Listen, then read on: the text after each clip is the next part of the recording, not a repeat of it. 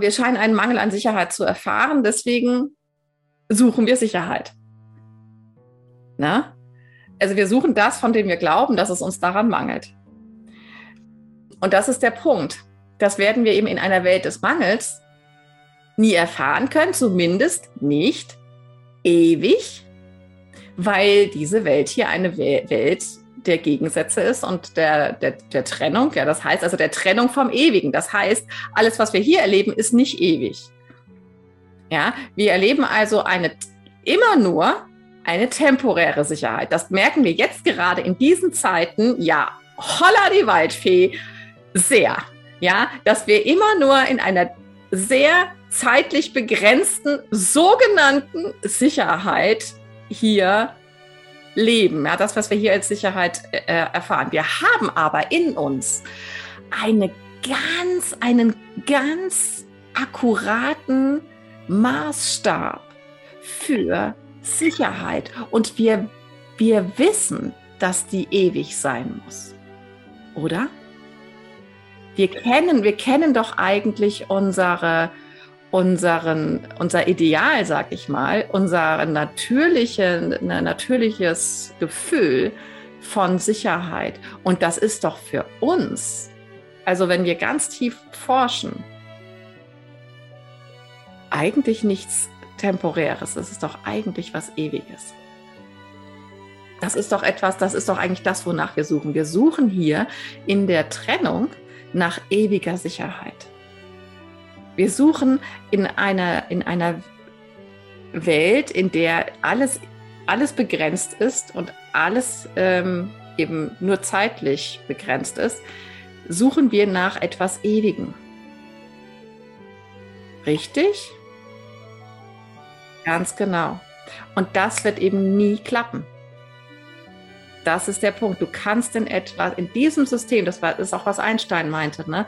Ähm, du kannst das Problem der Trennung in der Trennung nicht lösen.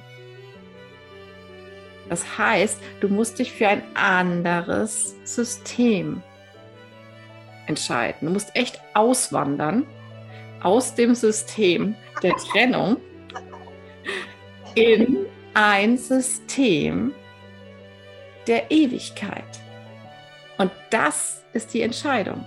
Das heißt, diese, dieses, diese, diesen Ruf, den wir spüren nach ewiger Sicherheit, der hier nie erfüllt wird, ja, diesem Ruf zu folgen und einfach, in Anführungsstrichen, Ja zur ewigen Sicherheit zu sagen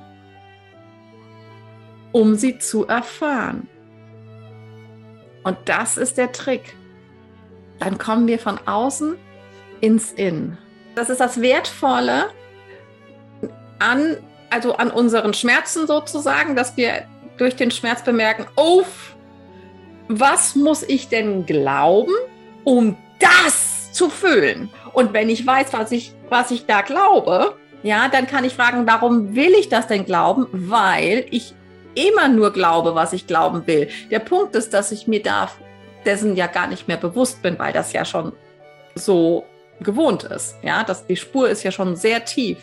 Das heißt, wenn ich wieder weiß, dass ich, dass ich das nur glaube, weil ich darin etwas suche, eine, einen, einen ewig, eine ewige Qualität von Sicherheit, von Stärke, von Geliebtheit, von Kontrolle beziehungsweise Allmacht, ähm, wenn ich wieder weiß, oh mein Gott, ich suche ja hier eigentlich nur meine, meine, meine wahren Eigenschaften, aber eben in einem falschen System, das nicht miteinander kompatibel ist, das nicht, das, wo ich werde dieses, das Ewige nie ins Temporäre kriegen und das Temporäre nie ins Ewige.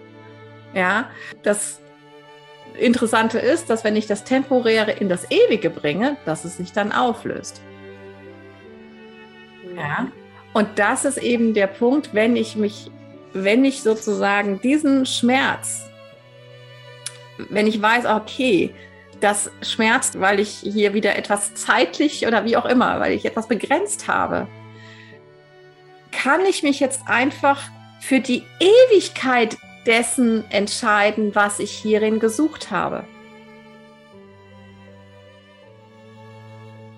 Für die Grenzenlosigkeit dessen, was ich hier gesucht habe. Das heißt also nicht nur für begrenzte Sicherheit in dieser Komfortzone, sondern für die Ewigkeit von Sicherheit. Und das ist wirklich erstmal nur ein Entspannen dafür und Aufmachen dafür und Anerkennen davon.